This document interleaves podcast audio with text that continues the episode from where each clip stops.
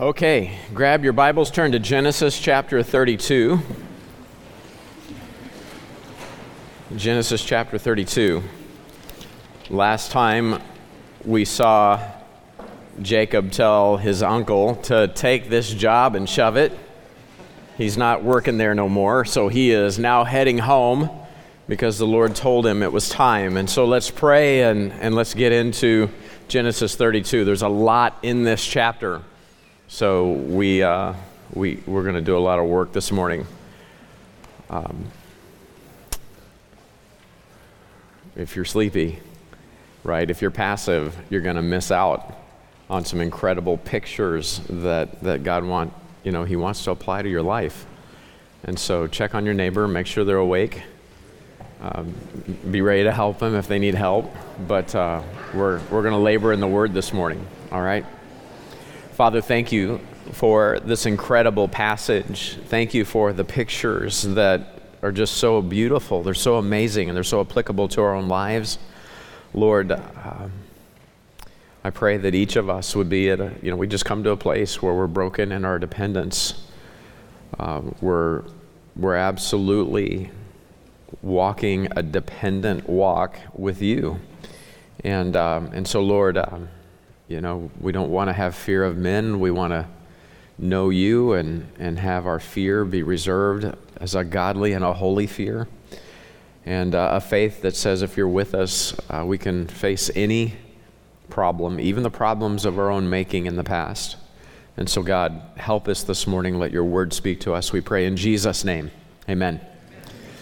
So, in Genesis chapter 32, we'll pick it up in verse 1. We're going to call this section confirmation. This is confirmation from the Lord. Jacob went on his way, and the angels of God met him. How's that for confirmation? you know you're on the right path when the angels of God meet you in your way. And so when Jacob saw them, verse 2, he said, This is God's host.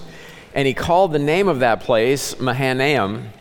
Uh, so it's 20 years later. Jacob is returning home, and notice that the angels appeared um, it's not, not that they appeared to him, right? They do appear, but, but it's more than that. They meet him, okay? They meet him. This is an incredible thing that takes place as Jacob moves forward in faith to obey God's command. These ministering spirit, spirits come to welcome him and to help him. Uh, man, that's, that's comforting.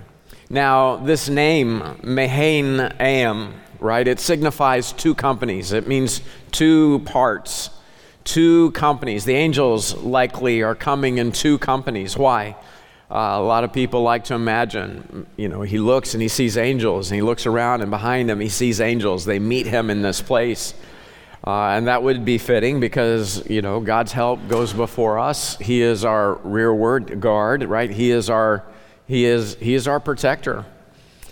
But God is showing Jacob that he's got him, right? He's on the right path. God has him. He's going to preserve him. It's like uh, Elisha's servant, you know, they're facing a difficult problem, and his servant freaks out. And he has to see that God has him. In, in 2 Kings chapter 6, verse 15, it says, When the servant of the man of God was risen early and gone forth, behold, an host compassed the city, both with horses and chariots. And the servant said unto him, Alas, my master, how shall we do? Our goose is cooked right? Uh, the man has come for us and there's no escape. And Elisha, verse 16, he answered, Fear not, for they that be with us are more than they that be with them. And Elisha prayed and said, Lord, I pray thee, open his eyes that he may see. And the Lord opened the eyes of the young man, and he saw, and behold, the mountain was full of horses and chariots of fire round about Elisha. Oh, okay, no problem then. Uh, we're covered. okay, this is what God's doing for Jacob. I've got you covered. You're going to go face a difficult past. I'm with you in this. Do not fear. So, in this picture, what we're going to see in Jacob is now the manifestation of his new nature in Christ. What we're going to see is Jacob surrendered to the will of God, and by the end of this chapter, we're going to see him completely transformed. You know, sometimes when God directs us, He makes it crystal clear that we're going to have to deal with things, right? Maybe some people from whom we've been running.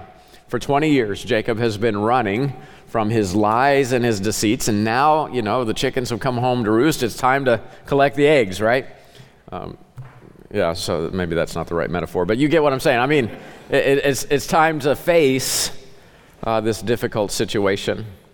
You You know, a lot of times God will force you to come face to face with former mistakes, former sin, maybe a former blind spot, some argument, some insult, some injury, and He wants you to be able to face it in faith.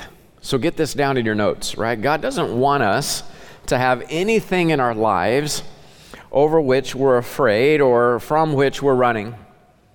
And so, what He wants to do is He wants us to face it in faith. He wants us to face these trials in faith. Is he with us or not? So here's Jacob. He's afraid. I mean, going back home means he's got to face a brother who, last he heard, wanted to kill him after dad died. So he has to, he has to face this, he has to face this lie, this deceit that he perpetrated, but he's got to do it in faith. He has to learn that God's with him. Proverbs 3, verse 5 says, Trust in the Lord with all thine heart and lean not unto thine own understanding. In all thy ways acknowledge him, and he shall direct thy paths. And that's what God's doing here for Jacob. This story in Genesis 32 describes for us what happens to Jacob the night before he has to face his brother. Uh, it, it, it, it shows, you know, here's a guy that, that tomorrow he's going to meet Esau, and he's, and he's just full of fear, and he's just playing out scenario after scenario. Have you ever been in a situation like that? Tomorrow's going to be a hard day, and you're just up all night imagining all of the ways that it can go wrong. I mean, Jacob's, Jacob's at this point, he's probably imagined 20 different ways that his head leaves his body, right? Like he's trying to work through how this is going to go down. He knows Esau.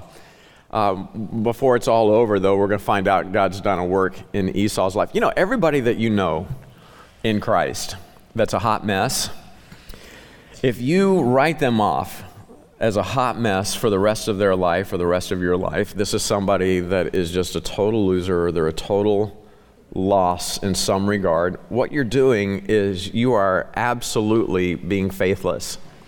God is at work in his people. That loser that you knew yesterday, God's at work in them. Right? That rage monster that you knew yesterday, God's at work in them. And tomorrow, they're going to be a mighty man or a mighty woman of faith because God's in the business of maturing his kids, right? I mean, somebody that you, you know, yesterday you couldn't stand, well, life's going to happen to them too. And at some point, they're going to outgrow you. they're going to mature. They're going to develop, right? Never just write somebody off. Be full of faith that God's at work in the lives of people. So, you know, last he knew, Esau still felt homicidal. We know that from Genesis 27 41. Okay, so in this next section, we're going to call this confusion and following God.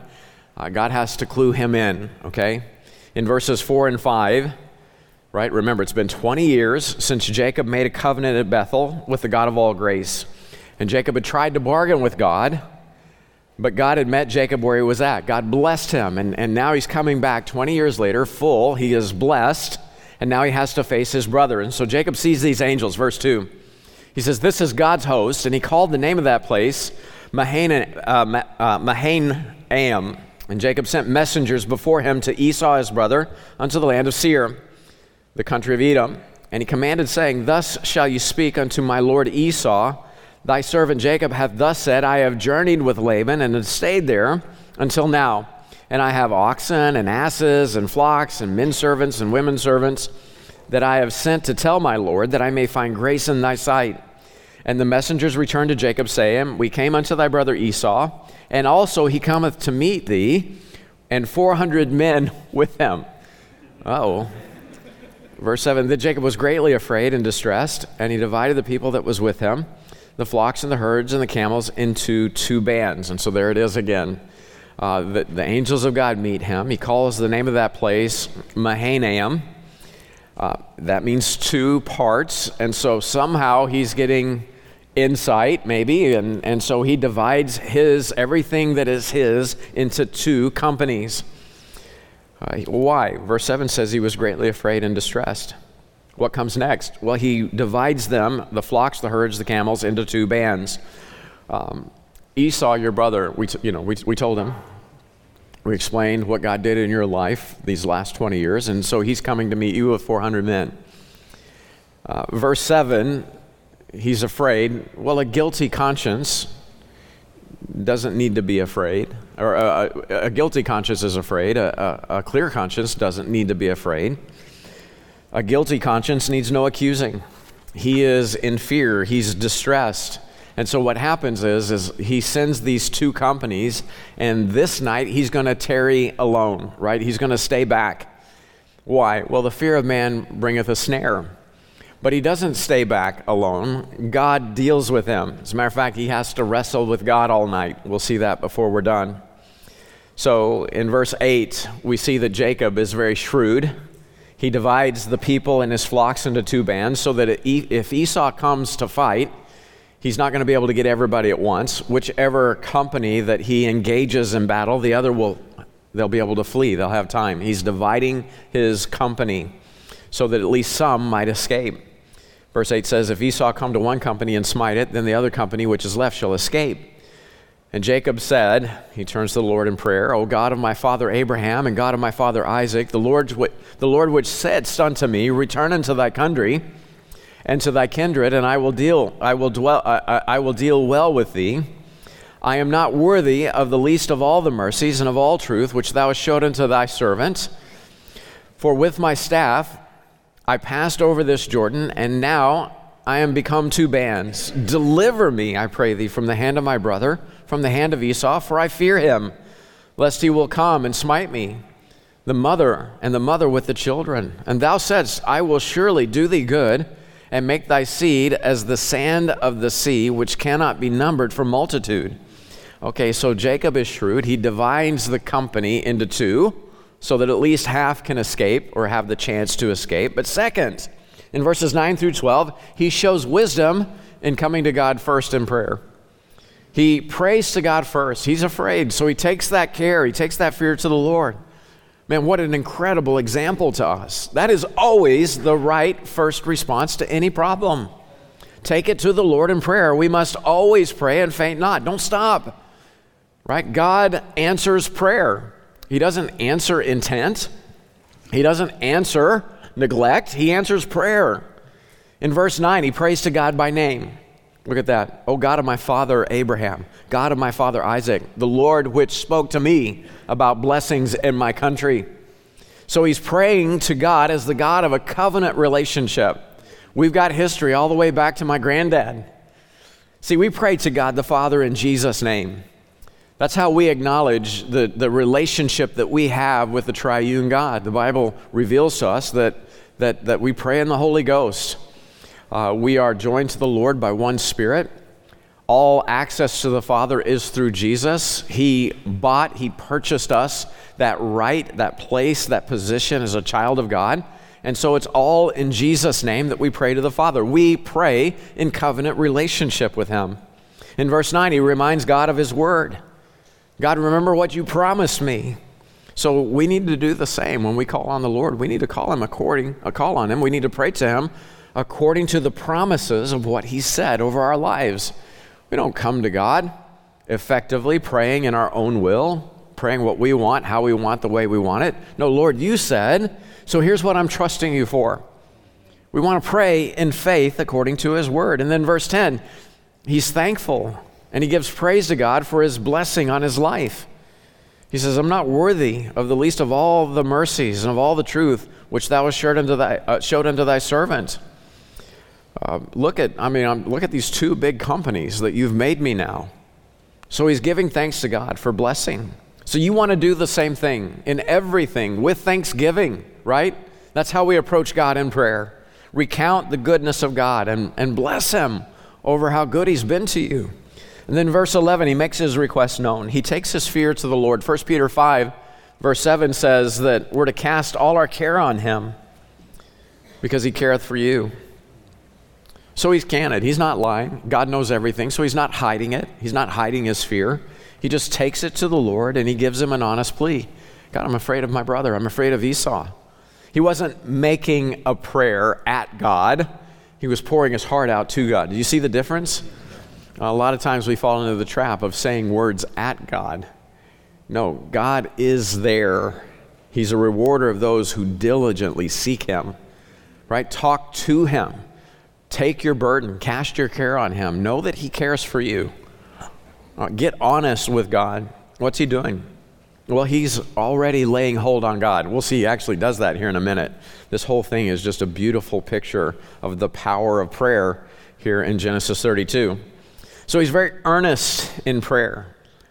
Uh, he's not lying to God, he's not lying to himself. He humbles himself before the Lord. Uh, there's no sneaky plans now.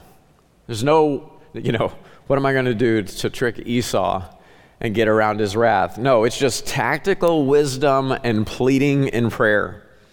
In 1 Peter chapter 5, if you go back one verse, you see a great key in getting hold of God. Verse 6 says, Humble yourselves, therefore, under the mighty hand of God,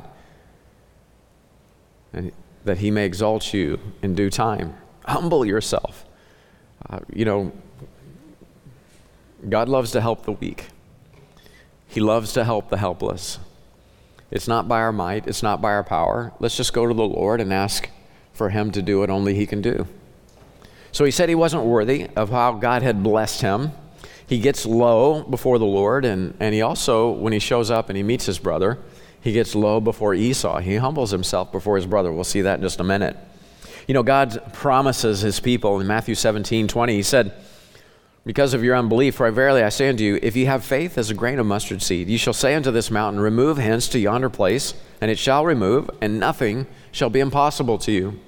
Just humble yourself, get full of faith, trust God to do what only God can do in your life. Every time in my life where I've come up against something that I can't do anything about, uh, you know, I keep getting embarrassed. Uh, it's embarrassing to me in my own heart, in my own life how many times I've tried to tackle problems in my ability, my wisdom, my strength, my power, and it doesn't work. You know, you hit a dead end, and all of a sudden, you, you know, like eventually you wake up and you realize only God. And then I get a hold of the Lord, and I'm like, God, you're the only solution to this problem. Without fail, God always shows up and He makes a way. He takes care of business. And I think to myself, why didn't I start there? And uh, praise the Lord, at least I got there you know, whatever it took to get you to a place of faith and humility before the Lord. Praise the Lord for that. But man, at some point, you know, you think I'd learn this lesson. And I would just start out with faith and humility and, and, and save myself a lot of grief. Verse 13, he lodged there. Jacob is spending the night by himself. He, need, he needs some downtime uh, to get his head straight. okay? So, verse 13, he lodged there that same night and took of that which came to his hand a present for Esau his brother 200 she goats and 20 he goats, 200 ewes, 20 rams, 30 milk camels and their colts, 40 kine, 10 bulls, 20 she asses, 10 foals. And he delivered them into the hand of his servants. Every drove by themselves, and, and said unto his servants, Pass over before me, and put a space betwixt drove and drove, right? Don't have the two companies together Okay, you know, just uh, these, uh, these, uh, these, I'm sorry, not the, the, the, the different sets of gifts, right? Uh, the little herds put some space between them. As the, as the gifts show up, they should come in, in um, intermittent su- uh, succession, right? So, you know, 200 she goats show up. And then after a bit, 20 he goats, and then 200 ewes, and then 20 rams. Space them out is what he's saying. Verse 17, and command the foremost, saying, When Esau my brother meeteth thee, and asketh thee, saying, Whose art thou, and whither goest thou, and whose are, are these before thee? Then thou shalt say, They be thy servant Jacob's, it is a present sent unto my lord Esau, and behold, also he is behind us. And so command he the second and the third, and all that followed the drove, saying, On this manner shall ye speak unto Esau when you find him. And, and say ye, moreover, behold, thy servant Jacob is behind us. For he said, I will appease him with the present that goeth before me, and afterward I will see his face. Peradventure he will accept of me. So went the present over before him, and himself lodged that night in the company. And he rose up that night, and took his two wives, and his two women servants, and his eleven sons, and passed over the ford Jabbok. And he took them, and sent them over the brook, and sent over that he had. So, what he's doing here is he's sending very large gifts to his brother Esau. Proverbs 17:8 says, A gift is as a precious stone in the eyes of him that hath it. Whithersoever it turneth, it prospereth. In chapter 18, verse 16, a man's gift maketh room for him and bringeth him before great men. In 21:14, it says, A gift in secret pacifieth anger. And a reward in the bosom, strong wrath. So there it is. You know, he's, he's showing his sorrow and his repentance. How? By making restitution. Right? There's what he's sending over is a very large, very extravagant gift, and, and it's just a token of his repentance. And so, with that, he's ensuring Esau, he's not there to claim his rights, right, to the double portion. He wants Esau to know he's blessed, he's content with what he has. Uh, it's, it's showing his brother a couple of things. A, he's not sneaking into the land behind his back, but he's also not coming to claim anything that belongs to Esau. He's not coming to take some thing that Esau may have as an inheritance and try to take it for himself. So Jacob's being very generous to Esau, but at the same time, he's being very shrewd in terms of military tactics, okay? by taking everything that he has and spreading it out, even the gifts that he's giving. Uh, what he's doing is he's dividing Esau's focus and potentially his forces. Right? If, if you've got wave after wave of herds arriving, well, then it's going to be tough to set up an ambush, right? Because somebody can run back and say, yo, he's behind that rock with 400 men uh, ready to take you out. Okay, so, so that's pretty smart. Uh, it degrades Esau's military preparedness. Uh, he's got too many points of focus. And it's going to slow him down. It's going to make his arrival much noisier because he's got all these different groups that he's dealing with. And then it also would, would you know, as Jacob takes possession of these droves and, and, and these shepherds that come with them, what's happened is he's actually placed his own forces inside Esau's camp. Like if it is on like Donkey Kong, Jacob's got some guys on the inside that can wreak havoc uh, from the inside of Esau's focus. So if there's fighting, Jacob's got help um, if, if fighting breaks out. Now, with all of that, I just make this point. You know, Jacob's still, you know, when he's when he's when he's on his way to Laban, he meets God at Bethel, Bethel, right? he learned just too little about God when he left. And he learned a lot about man in Haran, right, while he was gone. Uh, he learned how men connive. And I mean, he just saw more of himself in his uncle, is what he saw. I mean, this is just his view of mankind. It's just conflict. Uh, it's, it's, it's adversarial. And, and so he's, he's bringing some of that mentality back with him. How do I stay alive in the promised land when my brother wants to take me out. So get this down in your notes. 20 years earlier, Jacob had fled from Esau to find Laban. Now he's fleeing Laban to be confronted by Esau. What's happening? Well, a lot of times we'll try to ignore, we'll try to forget our sins, but our sins never forget us. Be sure your sin finds you out. At some point, some, at some place, at some time, someday, there's going to be a reckoning. And in this case, it's Esau. Proverbs 18 19 says, A brother offended, it's harder to be one than a strong city, and their contentions are like bars of a castle. Uh, some people, they just get hurt, they get offended, and, and uh, there's just, you can't do anything to break through and be reconciled. Uh, well, because they were offended, they're hurt over it, and, and you're the problem. Okay, so, so don't miss this picture.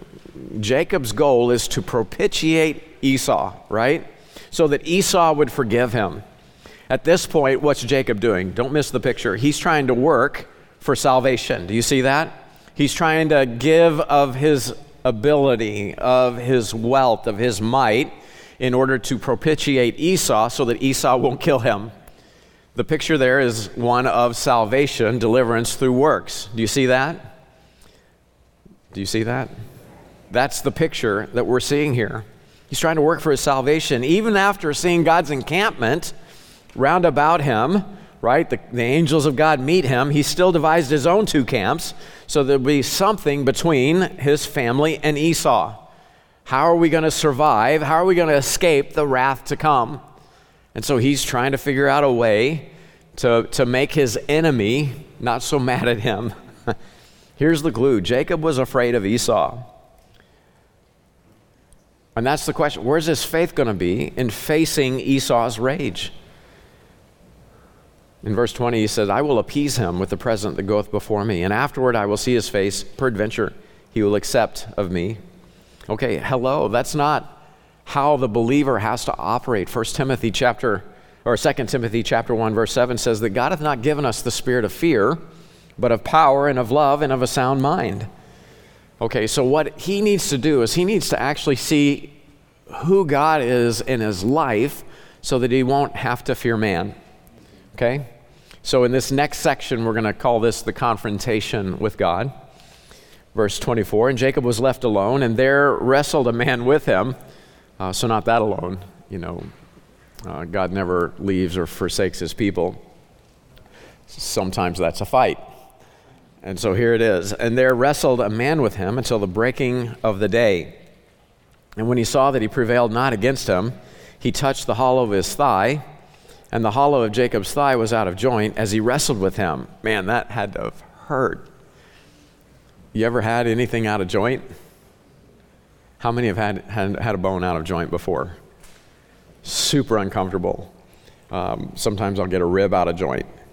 It's hard to breathe, right? I mean, his, his thigh is out of joint and he's still wrestling. I, I'm just telling you, Jacob was a tough dude. And he said, Let me go, for the day breaketh. And he said, I will not let thee go, except thou bless me. And he said unto him, What is thy name? And he said, Jacob. And he said, Thy name shall be called no more Jacob, but Israel. For as a prince thou ha- hast thou power with God and with men, and hast prevailed.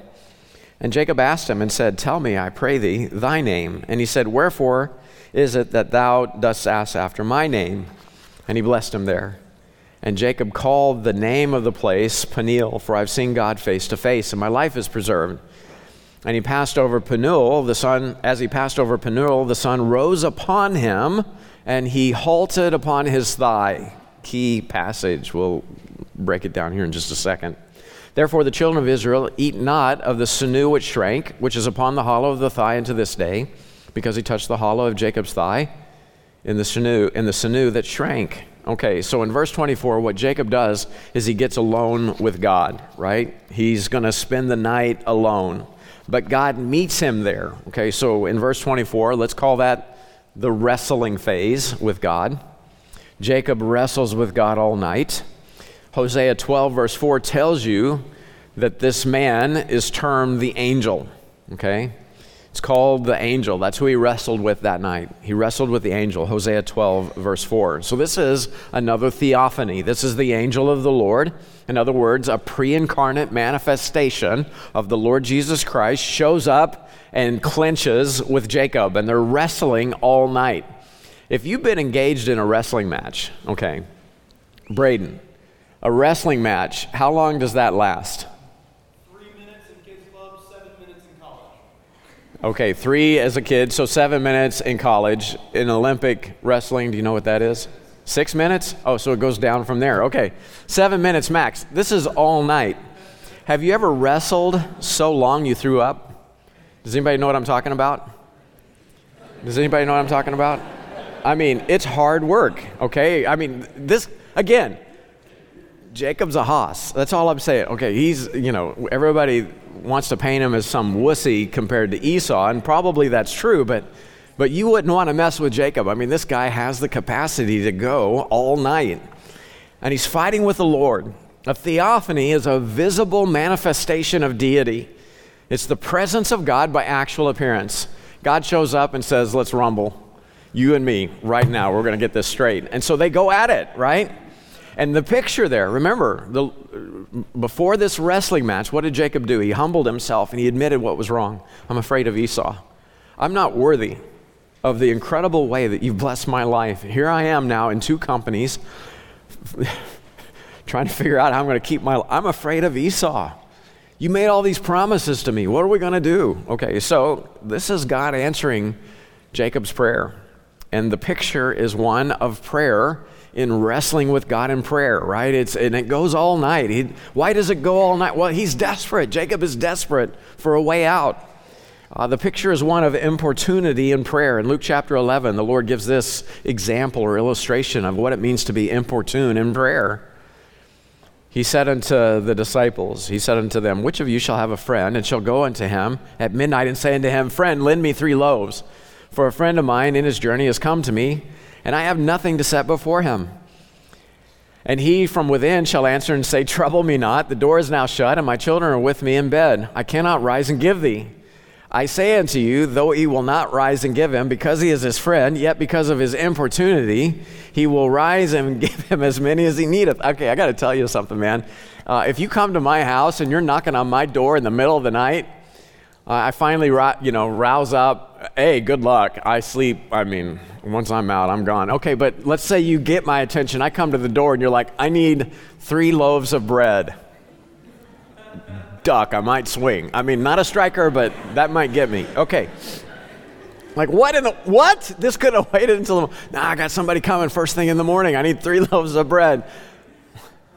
Oh my goodness. Okay, look at what the Lord says. It's a friend. And the guy's desperate. He wants to be hospitable. He messed up. He, you have to help him. You don't want to help him. It's the middle of the night. You, he woke you up. I mean, how rude is that? And yet, right, it's your friend. Look at what he says I say unto you, though he will not rise to give him, because he is his friend, and because of his importunity, he will rise and give him as many as he needeth, if nothing else, just to make him go away so he can get back to sleep. He'll give him what he needs. And I say unto you, ask, and it shall be given you. Seek, and ye shall find. Knock, and it shall be opened unto you. For everyone that asketh, receiveth, and he that seeketh, findeth. And to him that knocketh, it shall be opened. J- Jacob comes to the Lord in desperation. God, except you intervene, I'm a dead man walking.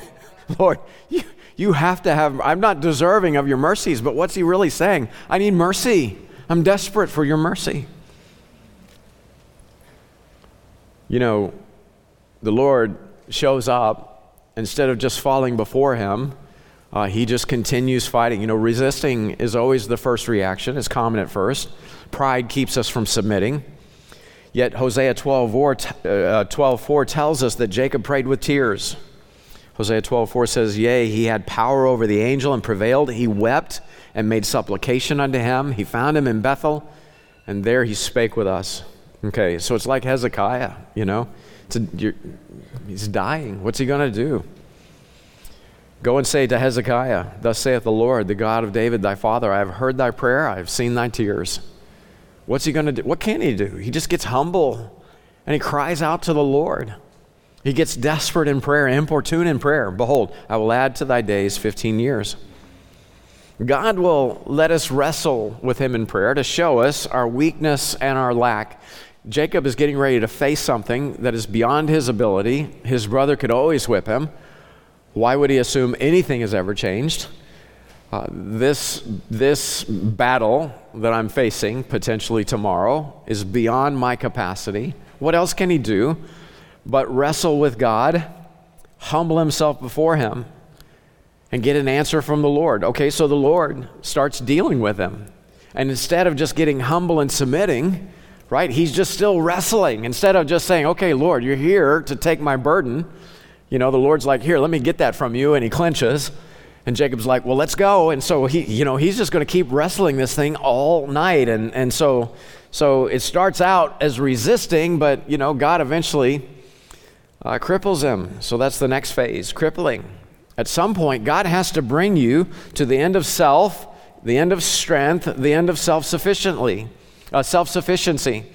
Uh, so, what does he do? He touches his thigh, and the, the sinew shrinks, right? He, he can't prevail. They're wrestling. Jacob won't give up. So, he touches his thigh. Now, his thigh, the hollow of his thigh is out of joint. Jacob just keeps wrestling. The thigh is the seat of, pl- of fleshly power. And it's kind of interesting, the picture. Now his, his fleshly strength is gone but he continues to wrestle like he's going to have the ability to win. And so easily, God brings this fight to a close, right? Uh, Jacob now has the fight taken out of him with one touch. The sufficiency that you think you have in the flesh, it's so transitory, it's so weak, it's so frail. With just one touch, it evaporates. One touch, Jacob's power to wrestle is gone. And that has to happen in the life of every believer. If you're going to really see the power and blessing of God over your life, at some point you have to come to the end of yourself. At some point, the source of your strength has to be touched, it has to be broken, so that His strength can be made perfect in your weakness. You know, Peter heard from the Lord how the Lord had to suffer, be beaten, and crucified, lay in the grave for three days. And in Mark 8, the Bible says that Peter began to rebuke the Lord. And so, what did the Lord do? The Lord rebuked him, told him to get behind him, Satan, right? He doesn't savor, he, he doesn't actually value the things that God, uh, the things of God, the things that God values at some point, you know, here's Peter, his wisdom is wrestling against the Lord, and that has to be broken. He's so sure of himself, he's so sure of his fidelity, his strength, his faithfulness, uh, how he's going to always be for the Lord no matter what. Okay, Pete, let's put you in the pressure cooker. your pride, your will has to be broken.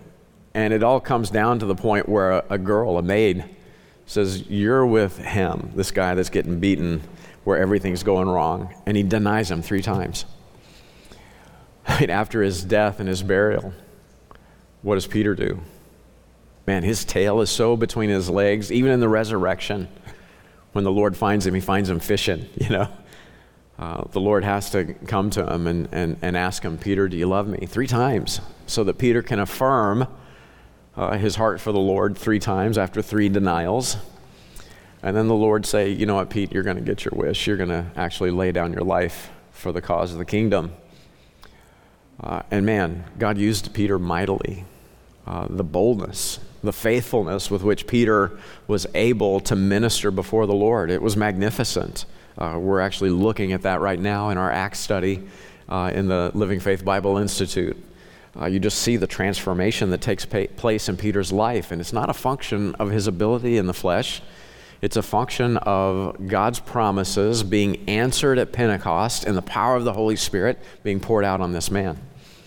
And where before he's denying the Lord before a maid, before a girl, right? Now he's boldly preaching Christ before the very people that crucified the Lord. It's incredible. Uh, but we have to come to the end of ourselves before the power of God can be manifest. So God cripples him and now he can't wrestle, so all he can do is cling.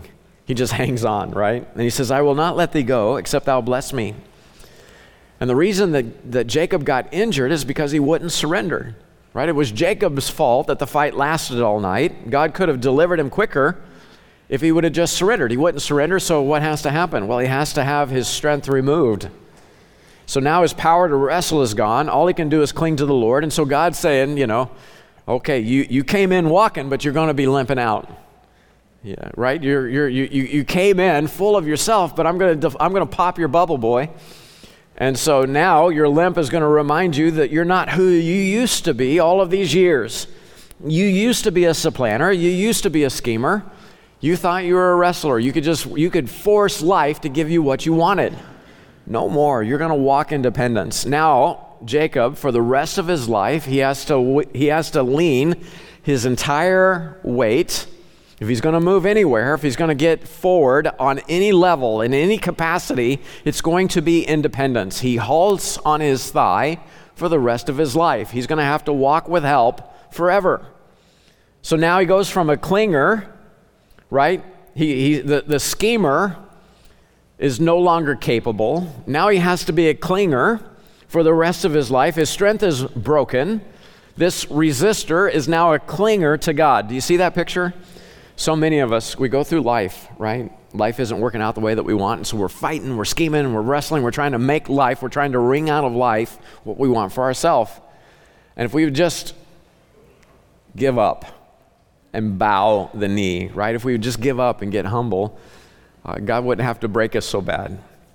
But, you know, I've heard it said, many times by many different people. Uh, the old timers would, would, would say it in some form like this you know, before God can greatly use someone, he must first greatly break them, right? It'll be some riff on that.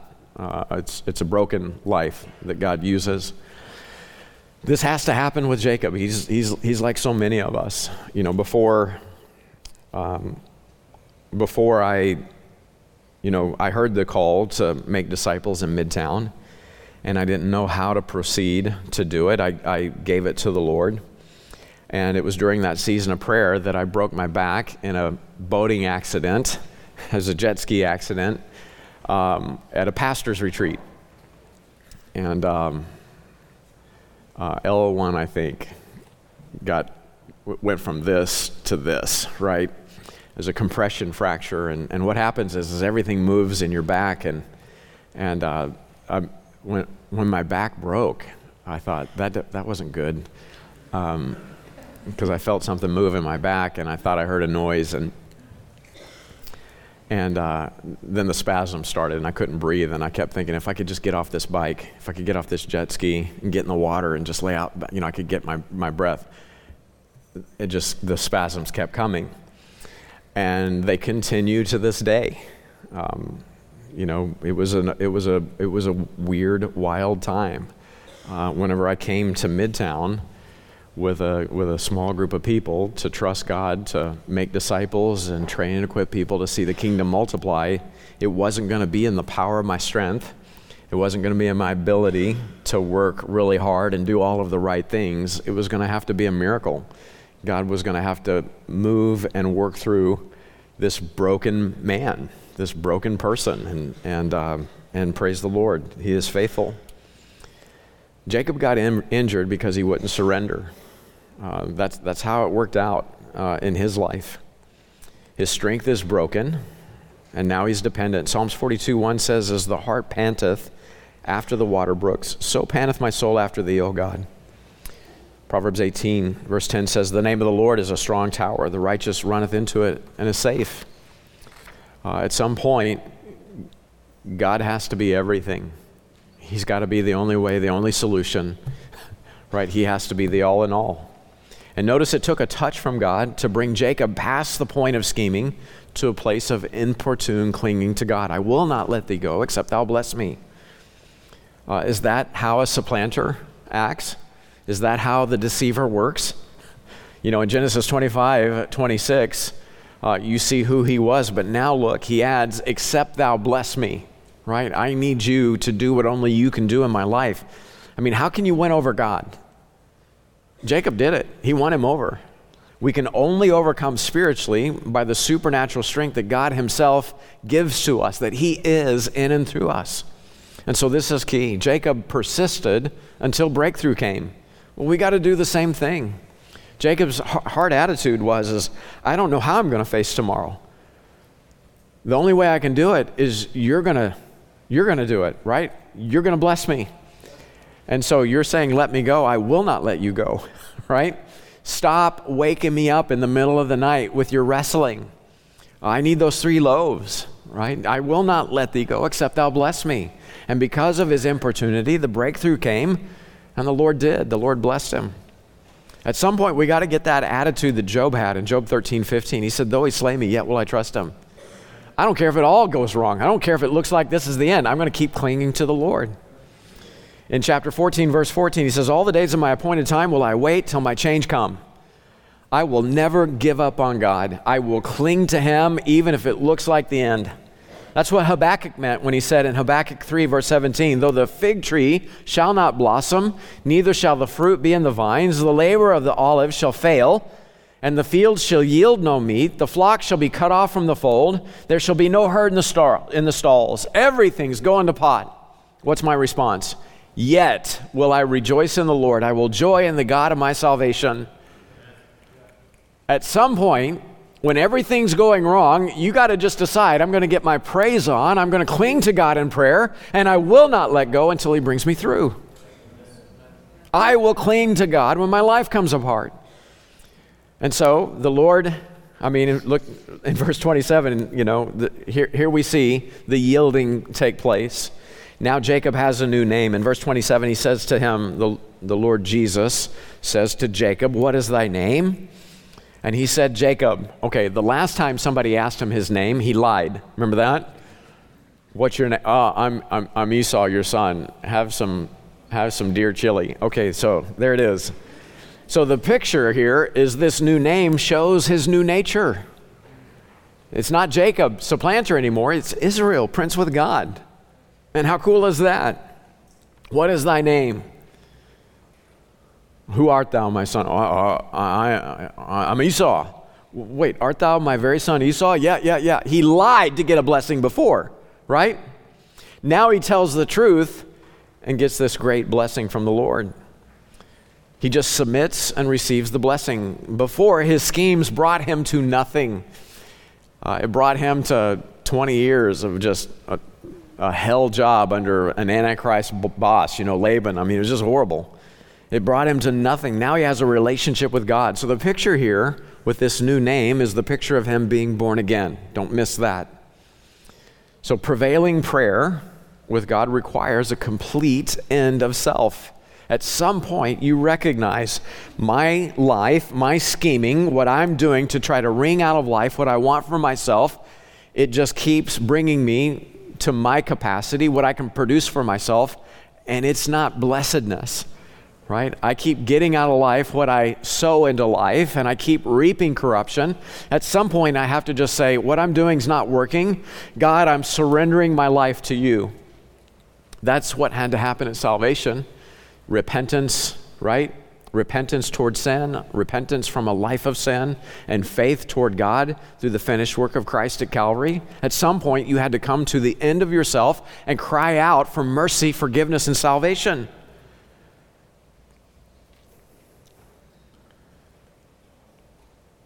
Notice the name of the place, right? So after the yielding comes the testifying. He says, I've seen God face to face. I mean, what an incredible testimony. I've seen God.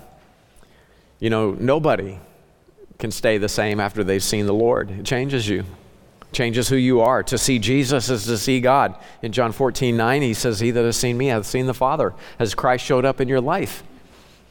That'll change you, it'll change who you are. So he's testifying, but he also walks halting. He, as he passed, he halted upon his thigh. His walk now shows that he's a God conquered man, right? He's not a self sufficient man. He's not an independent, self made man. No, he's a God conquered man. And he has to now walk with help for the rest of his life. Jo- Joseph or Jacob is literally broken before God. You know, Jacob before naturally depended on his own strength and his own wisdom.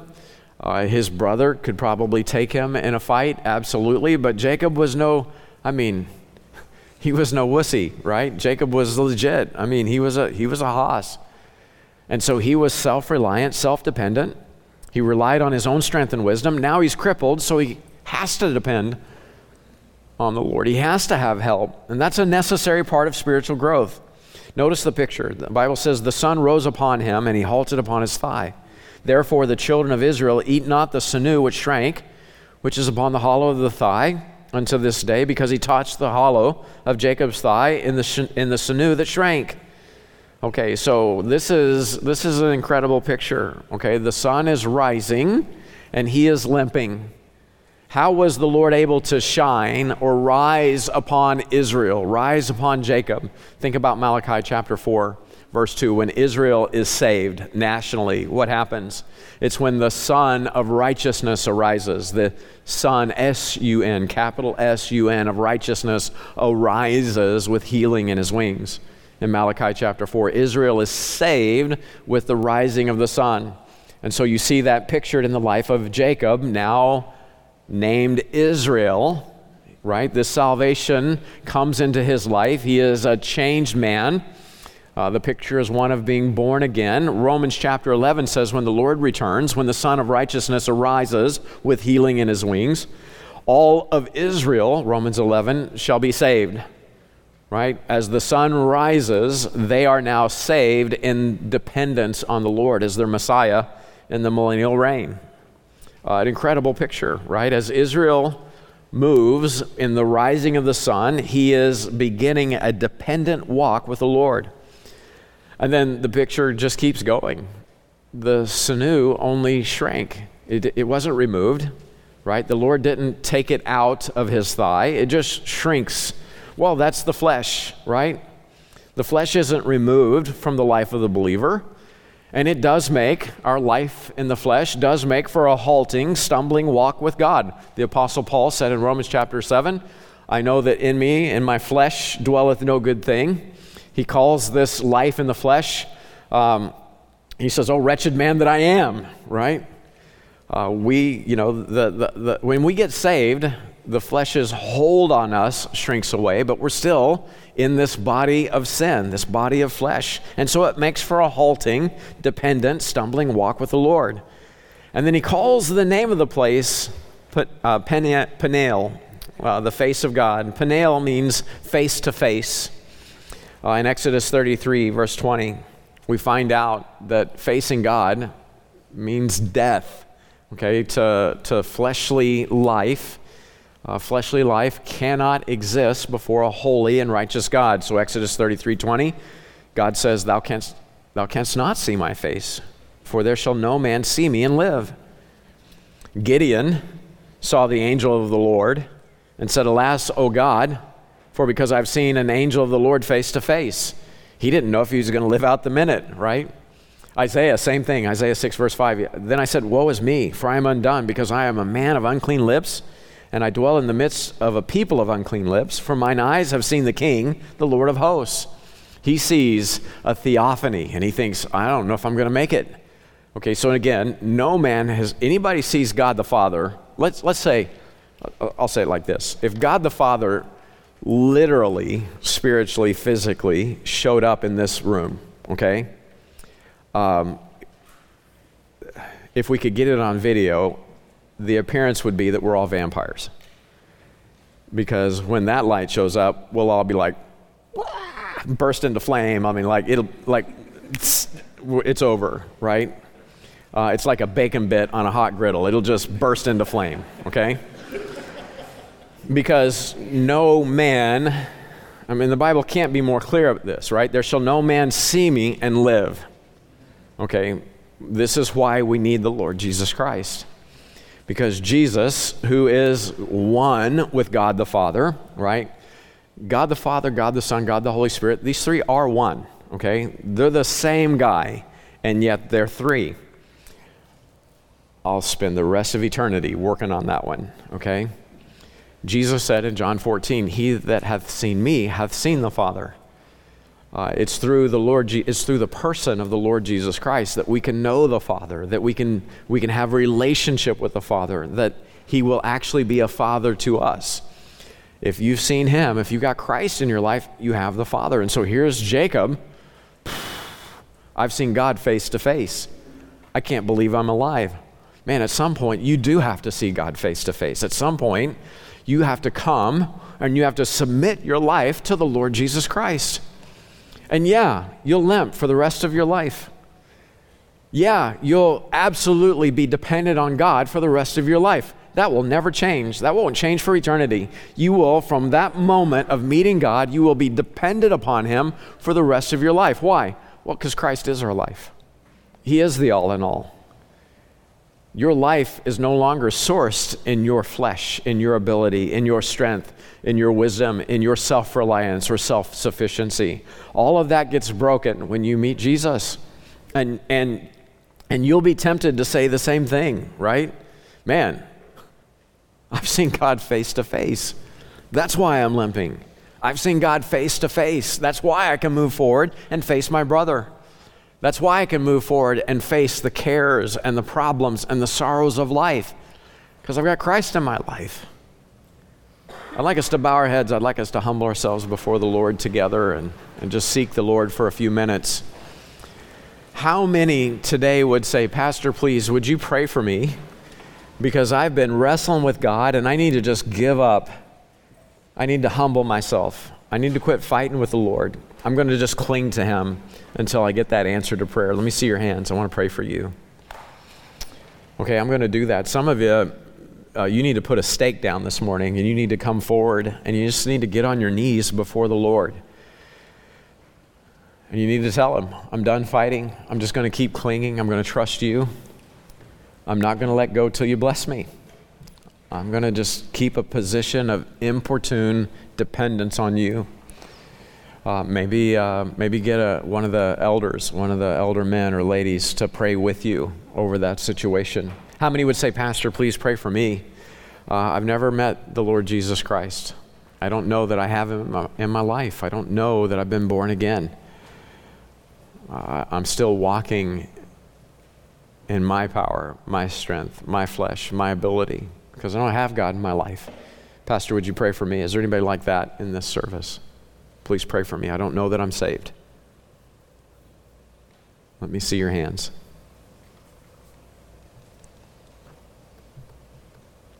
Okay. Anybody else? Father, Lord, I pray that we'd look at the example, uh, the life of, of Jacob,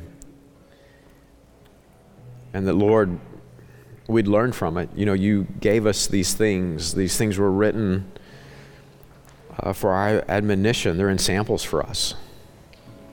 And, um, Lord, they're supposed to, they're supposed to take time off the learning curve for us.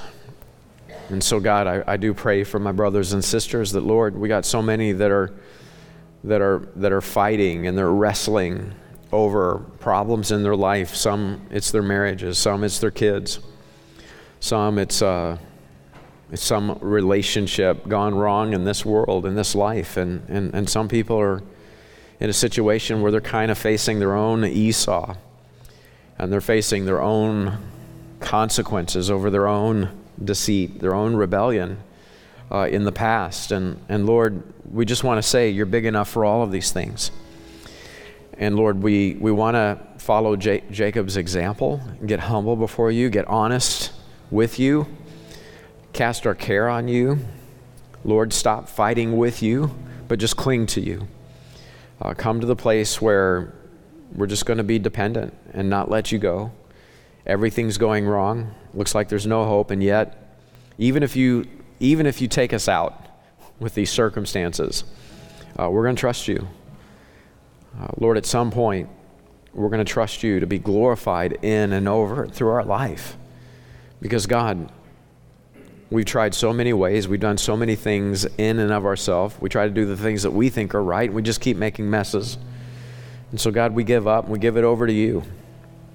And we will not let you go except you bless us. And Lord, for some, uh, that means a new relationship, a new name in Christ. Uh, that means being born again, um, walking now haltingly in dependence on you. Uh, for others, it means rededicating our lives. We need to get back to that place of simple faith that we had at salvation. Lord, we're your children, your God. So have your way with us right now, we pray today. In Jesus' name, amen.